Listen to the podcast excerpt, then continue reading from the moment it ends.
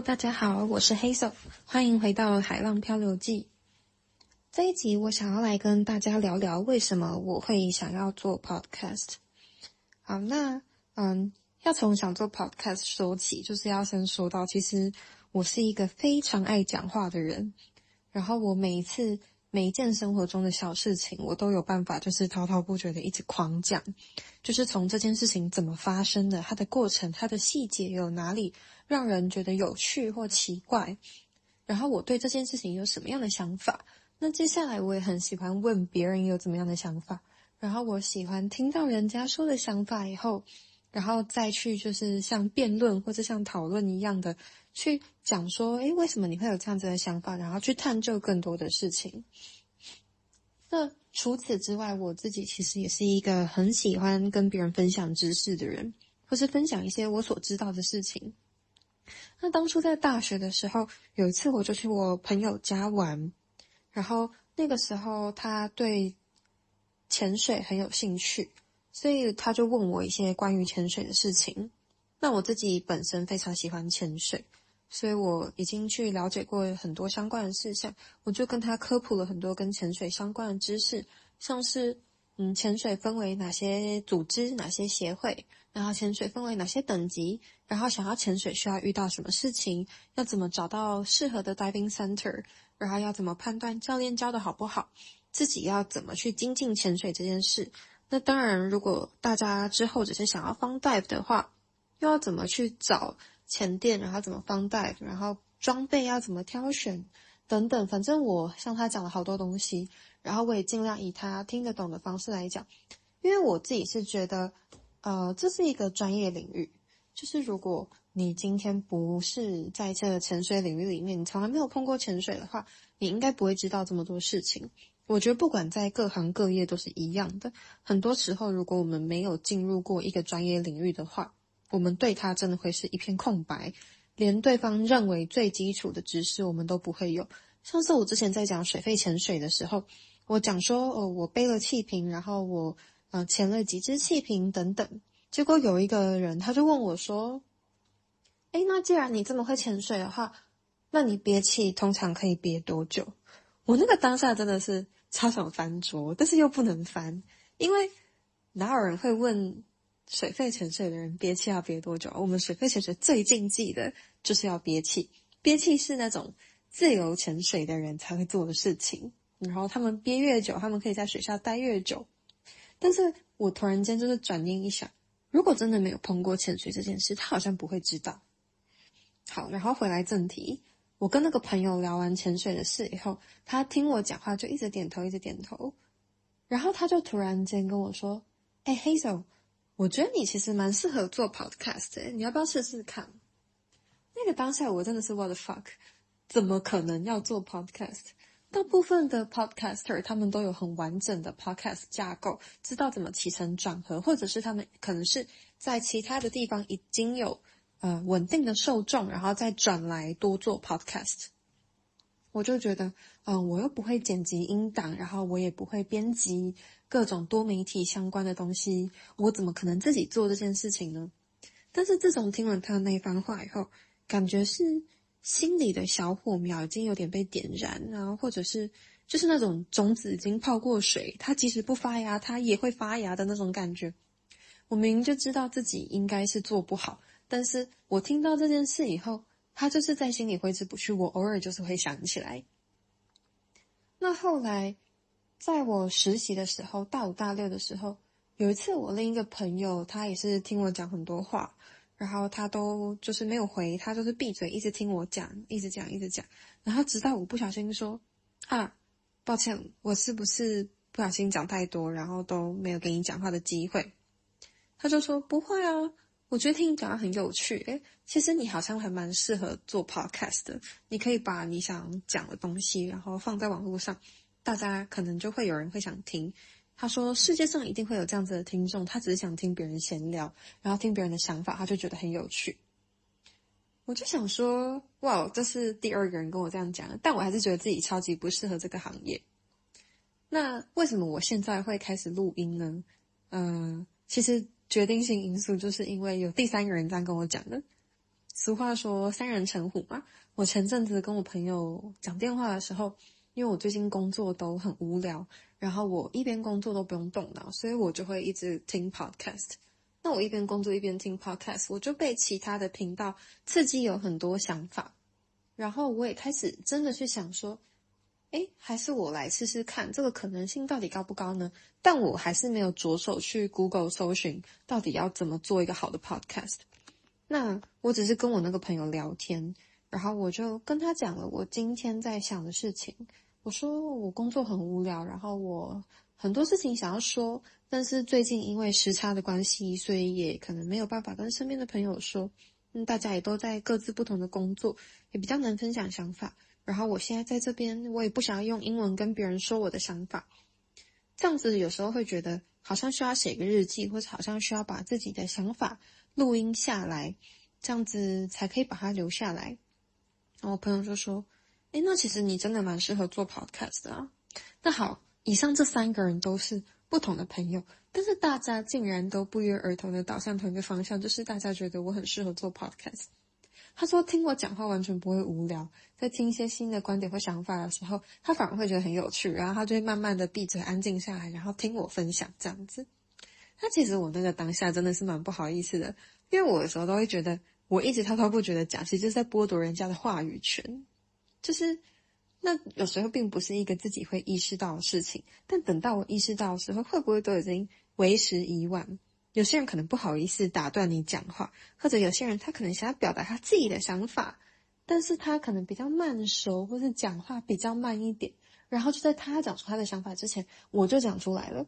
那即使我讲出来的是他的想法，那我可能还是剥夺了他想表达自己的话语权，因为他心中虽然是这样想的。但他希望这话是由他讲出来，而不是由别人替他讲出来。那我就是那种超会替别人讲话的人。好啦，其实听起来好像有点讨人厌。但总之，这个第三个朋友他就跟我说，他也觉得我很适合做 podcast。那我们针对这件事情聊了一下。我后来得出的一个小小结论，是由啊之前听过一个讲座的一个讲者说的。他说，有时候。啊、你没有成功，其实是因为你从来没有坚持过。如果你今天坚持下去，当你坚持满一定时间的时候，你就已经成功了。好，那这件事情，这句话也是给我蛮大启发，因为我超级三分钟热度，然后我也是常常觉得找不到自己的兴趣在哪里。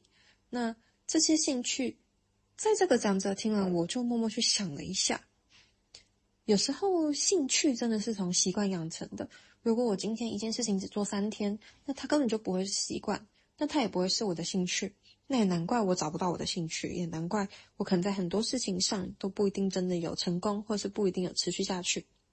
想到这件事，我就觉得，那即使我现在没有任何的设备，没有任何的装置，也没有任何剪辑 podcast 的技巧，其实我也可以来试试看录音，然后把这个节目留下来。把自己的心情也留下来，然后之后再回来听，呃，可能会有点丢脸，但是没关系，反正这就是我现在想做的事。毕竟我现在其实生活有时候感到单调的时候，我就希望可以做一些有趣的事情来娱乐自己。那如果可以娱乐到我的听众，当然是更好的。那在我想说我想要做 podcast 以后，我就开始想我的 podcast 名字要叫什么呢？大家好像都会有一个主题，就是在讲说自己的 podcast 有什么样的目标。那我想了很久以后，就想到啊，不然就叫《海浪漂流记》好了。海浪是我之前在社团的绰号，然后我后来越来越喜欢这个绰号，因为我觉得这个绰号其实还蛮像我自己的，很像我的个性，也很像我的人生。然后我现在在做的事情就是漂流在这个世界上。我没有办法找到安定的地方，我也不想找到安定的地方。当我面对未来的未知的时候，我其实感到很焦虑，但好像这个焦虑也是让我的人生变有趣的一种方法。所以这就是我 podcast 名字由来。那 Hazel in the Sea 就是我的英文名字叫 Hazel，然后跟漂流一样，感觉是在海上到处漂。然后我自己也很喜欢潜水，所以。我对海洋真的有一种莫名的向往，像是前阵子我跟一群外国朋友周末出去玩的时候，明明那一天真的是超级冷，尤其是那个海边，它风超大，然后大家真的都是穿长袖长裤。那包含我自己，我虽然里面是换了一件小可爱，然后再加上一件宽裤，但是我外面还是包了外套。但我真的是跟疯子一样，因为我那时候开车，然后我就另外又带了一件外套，我心里就是有一种很微小的感觉，就是我觉得。我好像有可能会碰到水，虽然我觉得这是一个超级荒谬、超级白痴的想法，但我就觉得我好像有可能会碰到水，所以我带了一件快干的外套，然后就先放在我的车上。然后当我停好车，然后准备要走去海滩的时候，我心里就有另一种想法，就是干，真的好冷。但我觉得我好像会碰到水，我好像真的会碰到水耶，所以我就把我身上的外套脱掉，然后换了那一件快干的外套。那件快干的外套，它就是有点 oversize，然后有防晒的功能，所以非常适合去海边。那是在 Roxy 的 Outlet 买的，我超级喜欢那一件外套。好，反正我穿着那一件外套走去海边，然后有一个女生她铺了一个野餐垫，一个很大的野餐垫。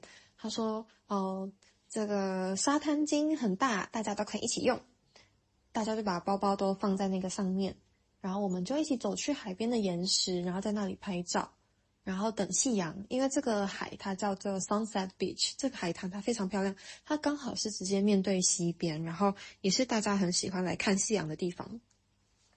那我们走到岩石，然后这样看着海边的时候，我就觉得，呃，超无聊。我来海边如果只是要看夕阳，我到底还要干嘛？然后我的手机相机又不好，我每次拍那个夕阳，然后那个太阳在那边闪的时候，它就是很像一个超级亮的亮点。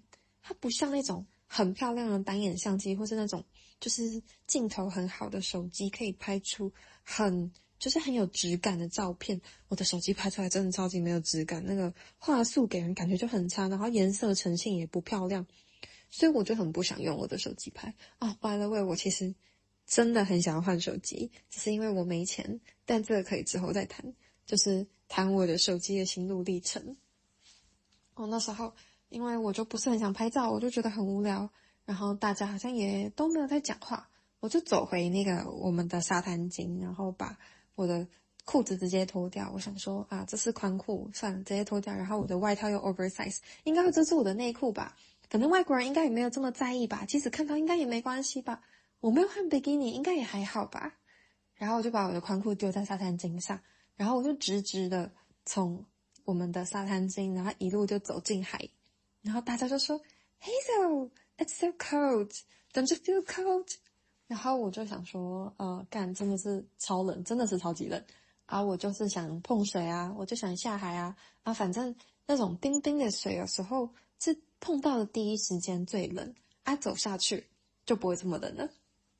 然后我就直直的往海里面走，然后就走到那个他们的海是很平的海，然后。”不是那种像台湾一走下去，然后就突然间变很深。他们的海是真的很平，所以涨潮退潮的时候，它其实是那个沿海的距离是可以落差很大的。就假设你今天觉得你想要在海边露营，然后你搭帐篷在一个干的沙滩，很有可能是因为退潮的时间，那隔天一涨潮，你的帐篷真的是会直接泡水。这是我听当地的人说，他们都说，如果你今天想要露营的话，最好还是在停车场附近，不要在沙滩上，因为这边的沙滩太平了，所以你只要一涨退潮，它那个海岸线是真的可以落差到很大。那反正我就走到海里的一块岩石，然后我就坐在那里。那个当下，我真的是就是坐在那里发呆。我觉得有碰到水，哇，我好开心！我真的就是很白痴的想法，我就觉得。有碰到水等于开心，有进入水里等于开心。那如果可以游泳，或者是可以整个人泡在水里，那就更开心了。但是超冷，所以我没有要这样做。我就从海边一路走到岩石，然后我就坐在岩石上。然后呢，大家的相机就很自然而然的就帮我拍了很多照片啊，很多美照。然后最后回来，大家也都传给我，好像有一种默默的觉得计量成功的感觉。但总之，我不是为了。